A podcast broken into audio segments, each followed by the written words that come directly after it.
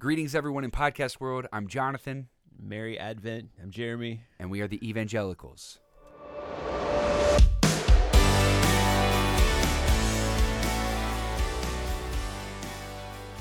Jeremy's right. It is Advent season, so Merry Christmas to everyone. Yeah, there's no Advent greeting, so I combined Christmas and Advent and said Merry Advent. I wonder if people, when they are listening to our podcast, sometimes think to themselves, oh, this is just two dads. Just you gotta... I imagine so.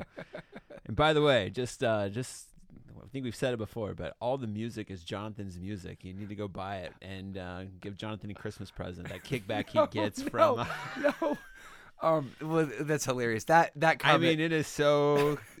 I'm telling you, he was worried that he was trying to self-promote. And I'm like, no, yeah, I'm all about it. I am all about it. That comment came from because right before we went on, I asked Jeremy if he loathed me or the fact that I was promoting shamelessly plugging not at my all. Own music. You need to go do it. It's called Lima, Life in Middle America. It's great. I've got it. All right, so we're talking today about.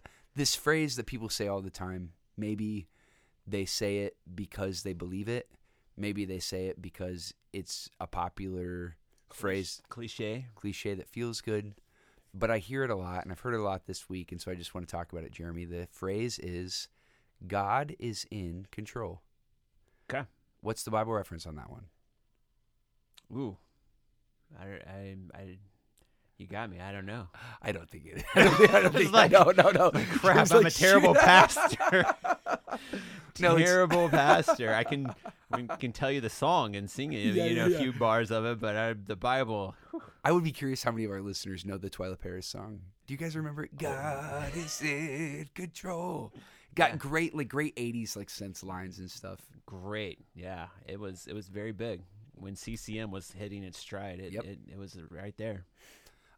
Might have been the 90s. I'm not sure. I don't completely remember. But so this phrase, God is in control, where does it come from? And I, Jeremy, don't know that I believe that in order to believe in and have a relationship with God, you have to believe the phrase God is in control.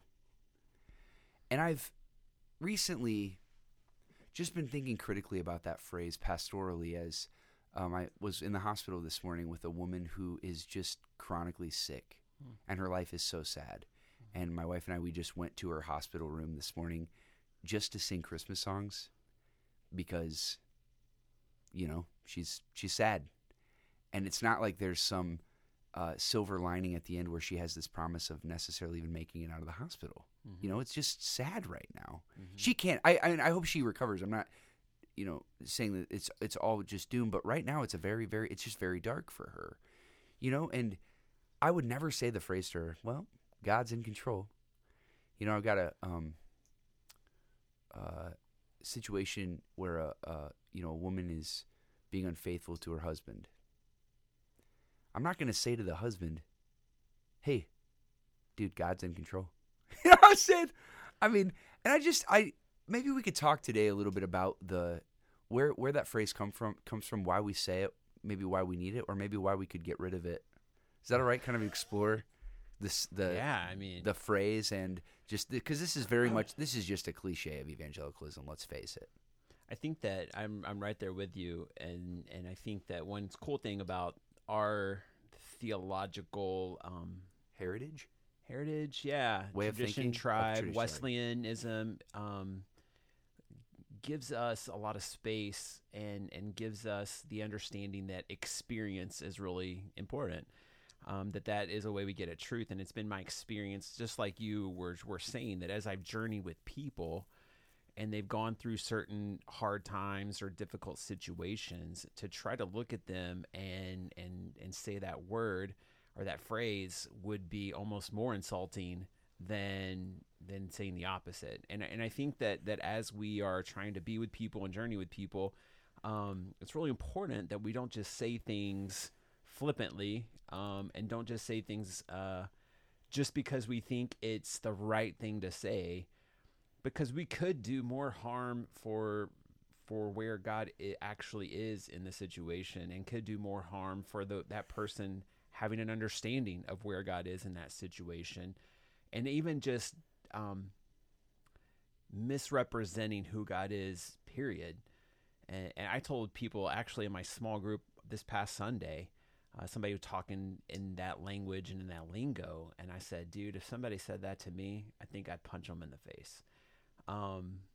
Just for the simple fact that you really didn't hear what I said, and you chose not to actually enter into this situation with me. You wanted to stay on the side that made you comfortable and that made you feel better. And I think a lot of times when we say those phrases, and especially this one, it has more to do with my own comfort dealing with a certain situation or a certain person or a certain circumstance. I say it because it makes me feel better, and it really has nothing to do with trying to bring comfort to the person who's going through that circumstance. You said something about the opposite phrase there. To say God is not in control. All right, everybody listening, did you just feel very uncomfortable? Hear that coming out of my mouth? What is it? But can we think about the idea of the opposite? Can we think about the possibility of the opposite for a second? Okay. What if God is not in control? What happens to God? Can God exist? Can God be the source, and can God not be controlling? I think if you are a Reformed Calvinist thinker, you may have just passed out or ran the car off the road. I don't both feel hands like, on the wheel, folks. I don't think there is any framework in that train of theological thinking that can even remotely begin to think about what that would look like or mean for the world. But then I feel like if you are leaning more once again towards a Wesleyan understanding, I would hope that the conversation is a little easier to have. It should be. I feel like if we really understand the tenets of that theological perspective and what I think Wesley was trying to say in all of his writings and sermons and such about who God is and how God interacts with the world and with people. But I think that I would say, sure. Yeah, I think God could still be God. Well, so you talked about experience being one of the lenses through which we think about the nature of God, but Scripture also is. I mean, Scripture is still a cornerstone of our theological tradition, and there are several phrases that I've been thinking about in relation to this phrase. One of them that I've been meditating on is the moment of Jesus at the cross, where he says, "Father, forgive them, for they do not know what they're doing." Oftentimes in our Western Christian tradition, when we talk about the cross and when we talk about atonement, we talk about it in a very C.S. Lewis kind of way, that this was something that was foreordained, in the same way that Peter talks about us being predestined from the foundation of the world, I think, to be conformed to the likeness of the Son. Am I wrong? Is that not First Peter? Yeah, I'm once again, you're hitting me with all this. You're quizzing me on my Bible knowledge. I should have done a reference check. Somebody out there do a reference check and send me an email. But I think that we think of the atonement in a very C.S. Lewis kind of way, that in the from ancient times it was written, in blood, that there would have to be some sort of atonement. And we think about atonement in that kind of way. But when Jesus talks about atonement on the cross, when he says, "Father, forgive them, they don't know what they're doing," he puts the agency on what happened on the cross on the people, not on God. And even at the cross, people say that when Jesus says, "Father, forgive them," or when Jesus says, "Why have you forsaken me? My God, why have you forsaken me?" People have said that that's an example. That's a moment of Jesus saying that God is actively smiting him and that he's turning his face on him. But actually what Jesus is doing is he's quoting the first verse of Psalm 22. That is a psalm written hundreds of years before Jesus' death on the cross that actually describes crucifixion. Jesus is not talking actually necessarily he's not necessarily saying that God is forsaking him as much as he is fulfilling a prophecy of this one who was forsaken, which is just so amazing and mind-blowing. And John at the beginning of his gospel, he says that Jesus came to that which was his own, and his own did not receive him.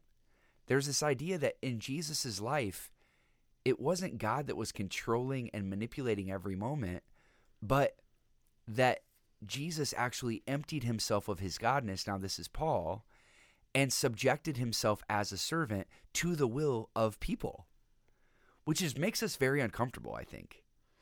But I feel like it's so biblical, like even in the Old Testament, that, you know, it's just so, once again, interesting, because I was listening to a podcast here, and they were talking about the book of Exodus, and they were talking about the Old Testament, where God says, you know what, you can go to the promised land, but I'm not going with you. And Moses is like, whoa, whoa, whoa, whoa, whoa, we're not going unless you go with us. And then God says, okay, I'll go. And if you read that at face value, Moses is influencing either God's right? being tricky with Moses and playing tricks on Moses, like, I was just kidding. And well, Jeremy, there's another spot where God tells Moses, I'm going to step back. I'm going to kill my people. And Moses intervenes, and he says, you can't do this. Right. You can't do this. These are your people. Right. Absolutely not. And the scripture actually tells us God changed his mind. Right. Like, yeah. Moses affected God. I think the Hebrew word is the same word that we would translate repent in some instances. Yeah. But, and you think, well, did God make a mistake? And I think the idea in an Old Testament deal is that you're going down one road and then you change and go down a different road. That we have a different understanding, I think, of repentance than what maybe the Old Testament would look like. And I think there's passages, God destroyed the earth, and then he was very sad and repented of doing that with Noah, and then he said he'd never do it again. Never do it again. And then in Jeremiah, this podcast was pointing out that God says, I'm going to destroy these nations unless they repent, then I will not destroy them. And so the intent is, if they keep doing what they're doing, but if they change, then I'm going to change what I do.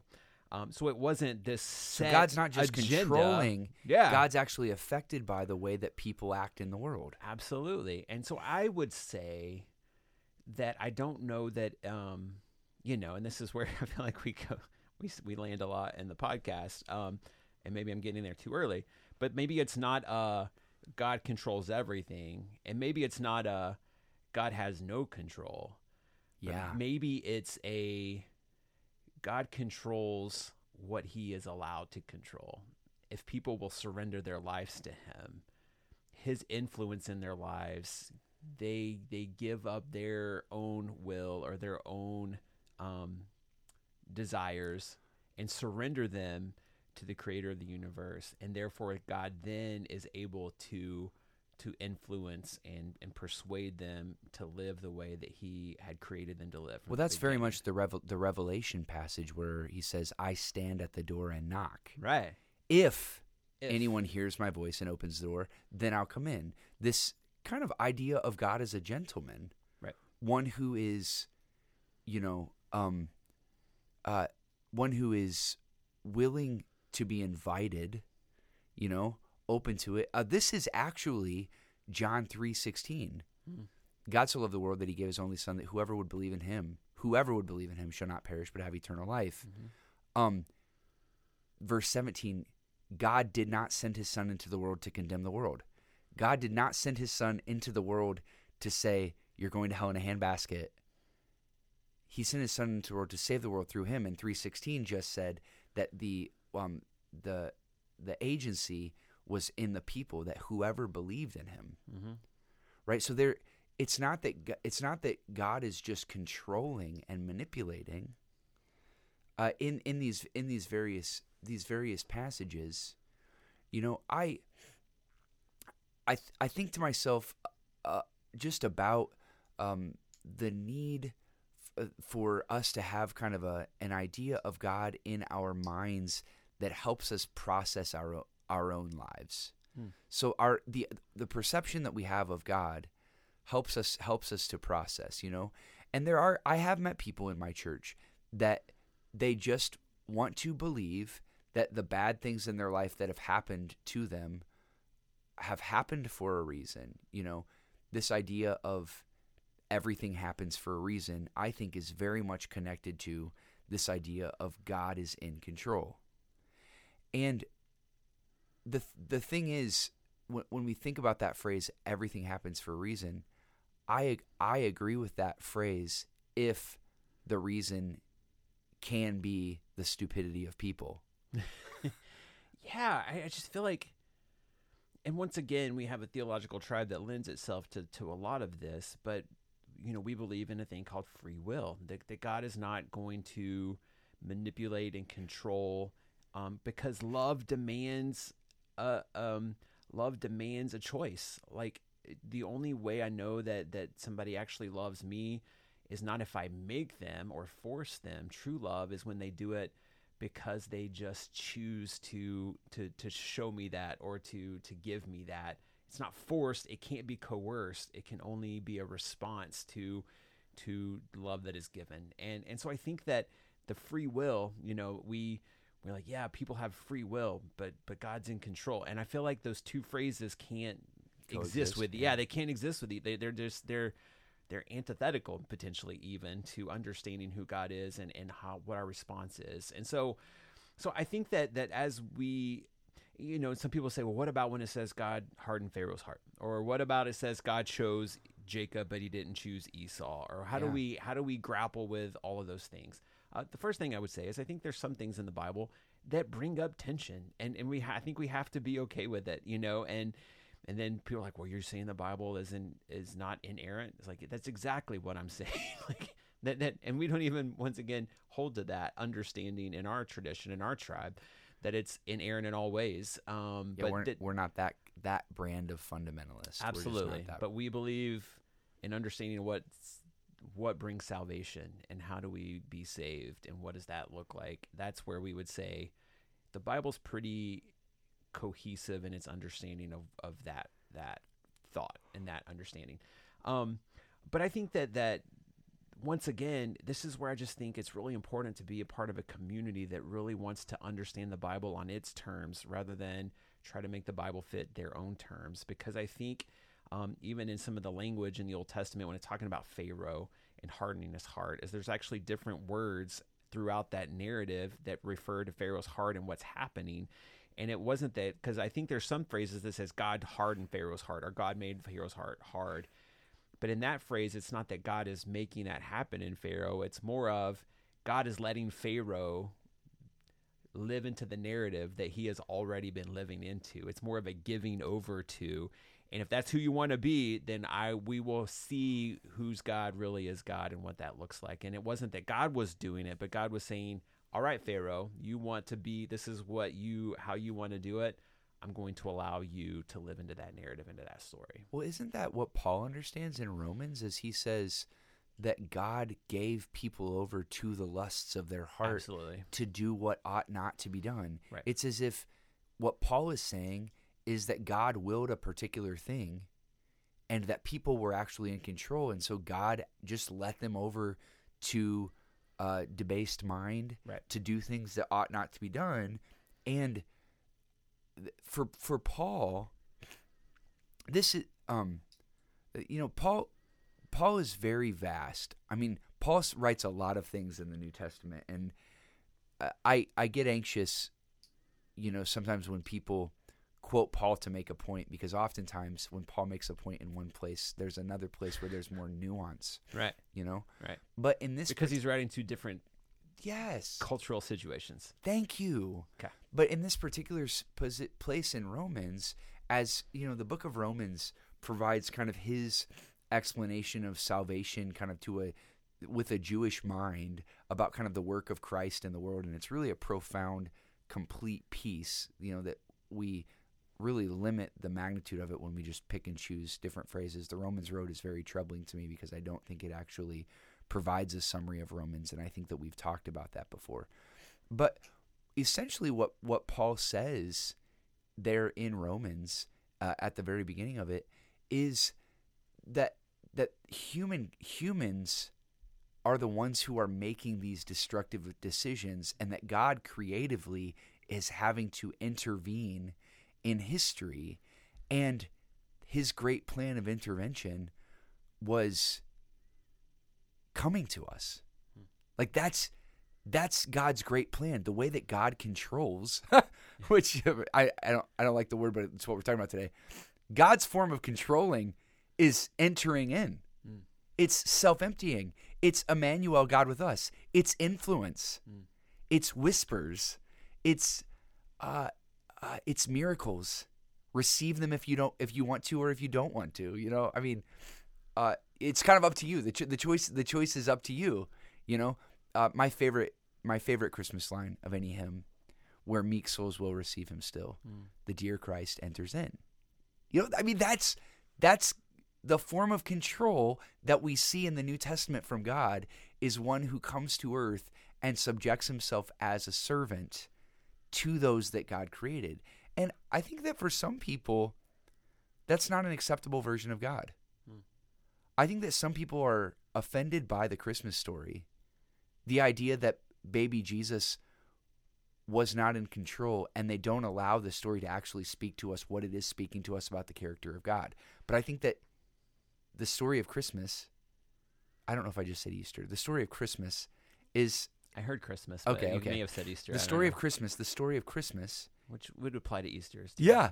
The story of Christmas, which leads to the story of Easter, is a story of a God who leaves maybe a controlling throne and just enters into human history. And isn't that the scandal of it, the story? There were a lot of stories back then about kings who were born of virgins and who were sons of God, and in the Roman Empire and the Roman narrative, but they were born in palaces and born in places that you would expect a king to be born, and this king comes in a manger, right? This king comes through an unwed teenager, which I think the story of Mary, I think she could have looked at God and was like, I'm out.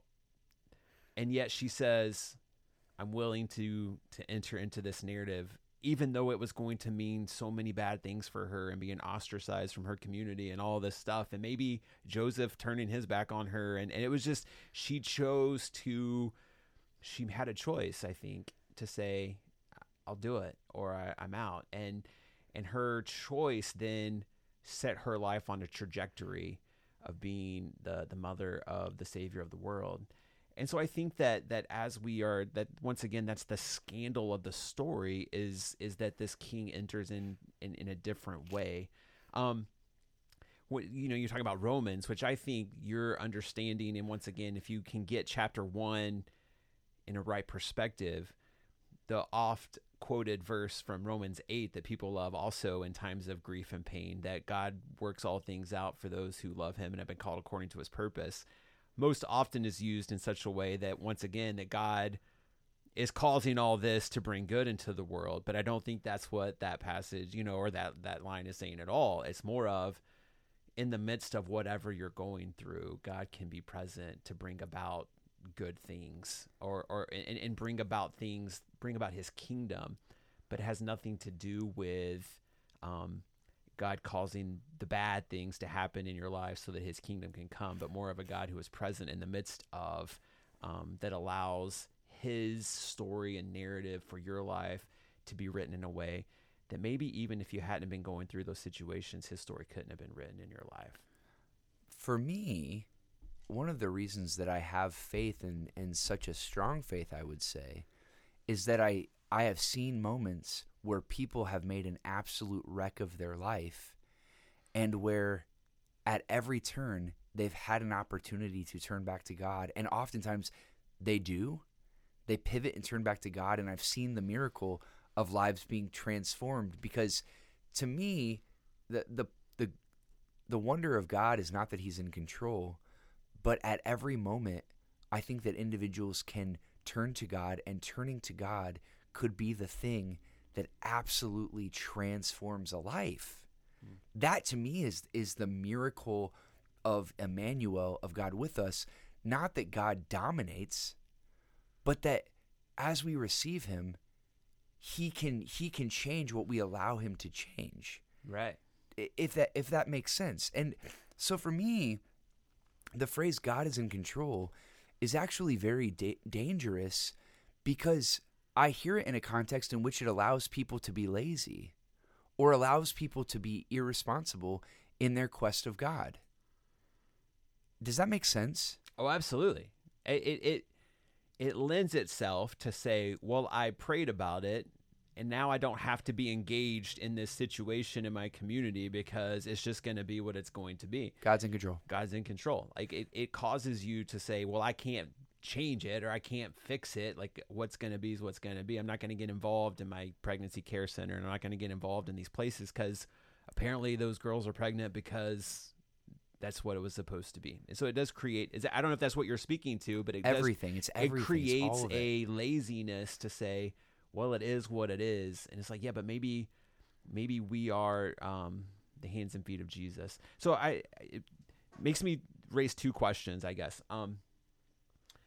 Why do you think people, like, what's the reason people maybe use this phrase? Like, what do you think? Like, why is it so easy at the tip of the tongue when people are going through things? What is, why do you think it's popular? So okay, popular? So I think that it's painful to process our lives. Mm.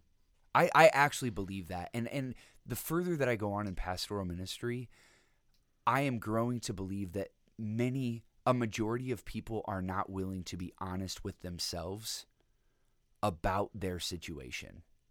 And about what has gotten them to that situation. Absolutely. Yeah. Absolutely. Yeah. So particularly when it comes to marriage, I mean, I will sit across from people who have been absolutely lousy spouses. Mm. And they just have this belief that momentum is taking them toward divorce and that God's in control. You know, ultimately God's in control. And I'm like, whoa, pause, stop. Obviously, from the things that you've told me, you've been in control. Right. And have made some terrible decisions. Repent. Turn to God. Right. Like, the whole point of Jesus coming was he came to tell people, hey, hello, you have agency. God's not in control. Repent, for the kingdom of God is here. Like, use the godness inside of you right. to do something about the terrible situation that you're in. Right. You know, yeah. Repent. Yeah. For the kingdom of heaven is near.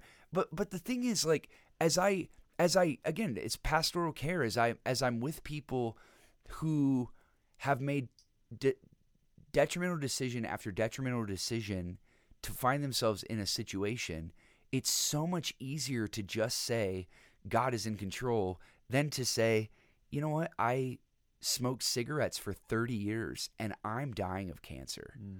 Or to say, you know what? I've not cultivated a relationship with my child for 30 years. I've worked 14 hours every day. Mm.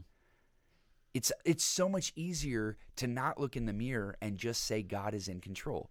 So that's what about you? What's your? Well, I just think it's interesting that when a situation is working out the way they want to, I just even think of, like, politically, like I remember one time, and maybe I've told this story before, but like when I first moved to Paulding, I made this statement that about leaders and them being in power because God had them there. And I was like, so, you know, at the time Barack Obama was president, and I was like, if that's what we believe, then he is there because you think potentially God wants him there. Yeah. And it's the first time somebody in my church said something like out loud. I have no idea who it was, but they were like, why? And I was like, well, if you hold it was the craziest thing. And it was like, it's just interesting that we will say it. If my life looks the way I want it to, God's in control. Sometimes and once again, I feel it's all circumstantial based on when we say it. And what reference we say it to, because then once again, sometimes in bad times we say, well, God's in control. You know what I'm saying? So it's not just the good times, not just the bad. I feel like we're very specific on when we want to throw that phrase out. And most often it makes us feel better. It's easier for me to say that God isn't in control if the person I didn't want to get elected, like, why would God do that? Because, you know, obviously he would want the person that I think is the best to be elected, and, you know, and just this whole understanding of what that looks like. It's easier when somebody's going through a difficult time for me to say that, because then I can feel better about myself that I'm not going through it. So God must be giving me good things, and God must be making my path a little bit better. If God is in control of my life, then I don't have to repent. Yeah. I really believe that as I see people say that phrase. Mm. I think that God is in control is a gateway to a hard heart. Mm. Because so I made it. Either I'm going to heaven or I'm not. So yeah, so I made a decision several years ago to be very critical in a relationship, and it injured the relationship. I can do one of two things. I can say, well, you know what? God's in control, and that situation happened because it was God's will. Or I can say, shoot, I was in control, and I did what was wrong, and I need to repent, for the kingdom of heaven is near. You know what I'm saying? Okay, so there's a phrase, there's a moment in the book of John, in John 9, that I'm not a Greek scholar, but I did take years of Greek, and in my scholar. Well, I guess in the spectrum of Greek scholars, I'm not in the world's elite, but I do know Greek. Yeah. Thank you, Jeremy. That was very encouraging, confidence boosting. You know, yeah. And to a note to all. That's what we're here for. Yeah. To all of you out there, don't be self-loathing. Okay. Well, in my young preaching career, as I was learning Greek, one of the first texts that I ever read in Greek that I was going to preach on was this passage in John 9. At the beginning, it's a story of Jesus healing a man born blind. As he went along, he saw a man blind from birth. His disciples asked him, "Rabbi, who sinned, this man or his parents, that he was born blind?" Jesus' disciples understood the world to be a world in which God was in control. That's what they understood. Okay, they were religious people. You did good things, God blessed you. You did bad things, God cursed you. There was a karma system, and God was in control. So Jesus says, neither this man nor his parents sinned. Now the NIV says it like this, and I'm gonna come at the NIV here in a second. Okay. Neither this man nor his parents sinned, Jesus said, but this happened so that the works of God might be displayed in him. So the way that the NIV spins it is that this bad thing happened to this person so that God could do a miracle. God could use his life as the substance of a miracle.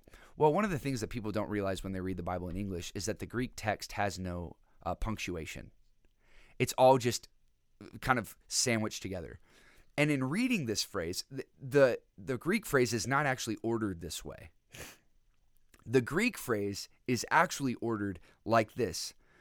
Neither this man nor his parents sinned that this happened to him, but so that the work of God might be displayed in him, as long as it is day, we must do the work of him who sent me. In the Greek, Jesus doesn't answer the question by giving them an answer. He says, neither this man nor his parents sinned that this happened to him. Okay? That's first phrase. And then the second phrase is, but so that the works of God might be displayed in him, as long as it is day, we must do the works of him who sent me. Like Jesus is like, I'm not interested in answering your questions of why the bad things happened. All I know is, while it's day, we got to do something about it. Like that's the conversation. Yeah. But in our NIV, in our kind of reformed Western, God is in control kind of might makes right mindset, we have to translate it like this. Mm-hmm. And this was kind of the first point that for me where I was like, oh, hold on a second. This is the God being, this idea of God being in control has been pervasive in the way that a lot of us do theology, and we don't even realize it, you know? Yeah. And, you know, it's some people give me a hard time for thinking deeply, you know, about texts and but the problem is I do pastoral ministry on the ground with real suffering people that trite answers don't work for them. You know who trite answers work for? Big book publishers. Mm. You know, clichés work for publishing houses. But they don't work for, in my opinion, they don't work for people on the ground that are suffering. You know what I'm saying? I think it's actually helpful for people to realize, oh, you're saying this terrible thing that happened to me wasn't God? Yeah. You're saying my spouse had agency in that affair? Yeah. Yes. You know? A few Sundays ago, we had, right here in Lima, Ohio, Lima Central Catholic, there's a runner that's legally blind and for cross country. No kidding, Jeremy. I didn't know this. I brought him on a Sunday morning and interviewed him and his running guide in our church service for our sermon that day. And so explain that to people, his running guide. So how does that work? So he runs cross country. Obviously, he can see a little, but he's legally blind. But he can see like on the ground, that there's different things, but he has a guide that helps him run the race and runs with him. So what does the guide do? Does the guide call out to him? The guide will say, okay, we're getting ready to have gravel, like you're about to run on gravel. And the guide will say, okay, now we're going to turn left. And so, so he can kind of look ahead and see the course and just help him through the race. It's the most inspiring thing I've ever seen in my life. And so I would see them at meets. Wow. And I was like, I gotta know, you know. And so I contacted them, and they ended up coming to my church, and it was awesome. It was really cool. And I was thinking, the narrative, the story we were gonna get at was that something about seeing, and that God guides us and God gives us direction along the way. And I was talking to my oldest son about it, Caleb, and he's like, "Dad, that's not the story." I was like, okay, buddy, what is it? And he goes, sometimes God chooses not to heal people, but we have to go help them. That's the call. It's not that this guy, that we should pray that God would heal this guy so that he could see this runner. But we need to pray that we would be the guide who comes alongside the people who need the help and enter into their situation. Wow. Yeah. Well, I think that's the story of John. Exactly right. I'm not trying to hijack your story. No, that's exactly it. And so we were telling the story, and the guy, I was, interviewing them in church, and I met with him before, and we, chat a little bit, and he's like, during season, he's like, listen, I love beer and pizza, but when it's cross country season, I have to give it up, because I need to be there for him and be able to run the race with him. Wow. And make sure that and so the blind kid that we would think the guide is helping is actually making the guide a better person. Oh my goodness. As he comes alongside him to be this different person or whatever. Yes. And I was just like, listen to this, people. A lot of times we think we're going to go be the helper, but when you journey with people, they actually do just as much for you as you're journeying with them in your story and your life. And so the call is that I'm sure a lot of people prayed that, his name's Kenyon, would be healed of his blindness. But maybe the healing that happens is not that he can see, but that people come alongside him that can be his eyes and be the things that he needs. And that's where I feel like just saying God's in control, like he's got to figure it out. No. We have to enter ourselves into those situations and journey with those people and provide the things that they need. And is it messy? Yeah. And may I have to change my life to make that happen? Absolutely. But it's the call of Jesus. I saw a thing, I heard a story that in Rome, there's a crucifix in some church, but the crucifix, the Jesus has no arms. So it's just his body and his legs. And Desmond Tutu was there, and he said, that's amazing. And he was asking the people about it, like, why did you keep it? Why didn't you just replace? I don't know if it got damaged in a war. I didn't read all that part, but they said, because it reminds us that Jesus needs hands in the world, and the Jesus is not just detached making all this happen, but if things are going to happen in the world, we are his arms in the world. And it's a constant reminder, are we being the arms of Jesus to the people around us? Or are we just expecting that he's just doing it all? And how do we be a part of that? And so I said I had two questions. My second question was, so if you are with people and you don't say God is in control, what do you say? How do we help people have better verbiage as we are journeying through life and journeying with people?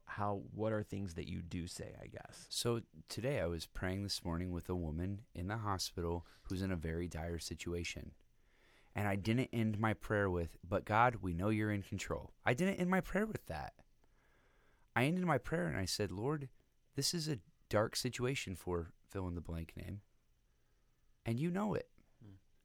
And so we're praying that this woman might know your peace, that she might just sense your nearness here, that you might continue to inspire in the life that she has. I don't pray for, I don't say more than I know. Yeah. That's kind of a commitment that I have as a pastor, is I'm not going to say more than I know. I very rarely, if ever, say to anyone, God told me fill in the blank, because I'm not God and I don't know. I just don't use that. I don't use that phrase. Like I'm very anxious to say And furthermore, Jesus says to us, do not swear by heaven, for it is God's throne, or earth, for it is his footstool. Simply let your yes be yes and your no, no. Anything beyond this, you know what he says? It comes from the evil one. Yeah. Comes from the devil. Right. People that are going around saying, God is doing this, God's doing that. Jesus says, when you say that, that's the devil speaking. Mm. You better be careful not to be saying, you know what I'm saying? Yeah. This is God and this is, because you know what? Isaiah tells us, who has known the mind of the Lord, that we ought to be his instructor. You know what I'm saying? It probably means you are an untruthful person, because if you're having to add all these things onto it, like, no, I promise, or I, like, if people don't believe you and you just say what it is you say, yes, then you must have been an untruthful person to begin with. Right. Which is, I think, where it came from, is the people are like, no, I swear by such and such. And it's like, well, why do you have to do that? Because they don't believe you. You know what I'm saying? Like, they don't believe what you're saying. Like, be a truthful person. Be a truthful person. I love what you said, and I try to lean into that too. And all the hope I hope to give to people is that no matter what you go through, like, God will be with you. God is with us. Emmanuel, God is with us. And that I can't promise you that it's going to be easy. I can't promise you that it's going to be, that you may even get better, but I do know that no matter what may come, he will never leave us or forsake us. Well, and I do think that that's another Christmas theme, is that in Jesus coming to earth, God did not fix everything. Right. He didn't solve the problem of the Roman occupation in Israel. He didn't solve the political problems. Jesus didn't heal everybody. You know, I mean, there were still problems in the world. You know, for those who, you know, are kind of conservative leaning, like most of us here in Lima, Ohio, you know, there's this suspicion of the government. I heard a devotional once from a pastor who said, you know, that the people came to ask Jesus about the tax, you know, and they said, do you pay it? And he says, whose inscription's on it?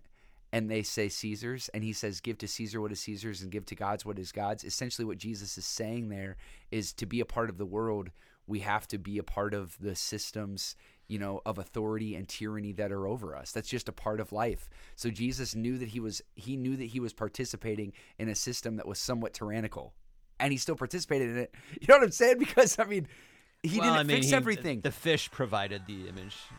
There was a little bit of theme music coming in there. Yeah. Sorry, say what you're saying about the fish image. Well, he's like, go get this coin out of the fish or whatever. Well, that's also what's also interesting. So there's there's kind of this tension where it's not that God was necessarily in control, but Jesus shows that despite the injustice of the system, God is going to provide, which is just interesting. Like, it's not that God's controlling the politics, but God's providing despite the politics, which is different than God completely controlling the situation. It's, you know, beautiful. It's so good. So yeah, you know, once again, we've solved all of the world's, you know, we got it all figured out. This is kind of a deep conversation for Advent, for sure. And yet, what it's all about, I feel like. Yeah. I really, because you're right, not only did he not fix the situation killed him. Yeah. And I think that as we journey through Advent, as we begin the journey through Jesus's life, to the Holy Week, to the empty tomb, to Pentecost, like, it's all pointing to this understanding that I'm giving you a way to have hope and peace and joy and love. But if you want to choose your own thing and want to choose your own path, that's cool. But I'm providing a way for you to have all these words that we celebrate in the Advent season. I'm providing a way for you to have all those things, because you will. You may have life and have it abundantly. You will live for a different understanding of how the world works. Yeah. And when you live for a different understanding than how the rest of the world works, I think you're able to see things a bit differently. But God doesn't force it on you. Right. God doesn't force it on anybody, but it's there for everybody.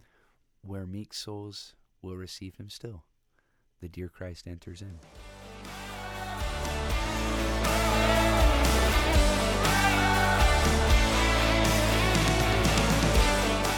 The Evangelicals podcast is recorded at Lima Community Church of the Nazarene in Lima, Ohio.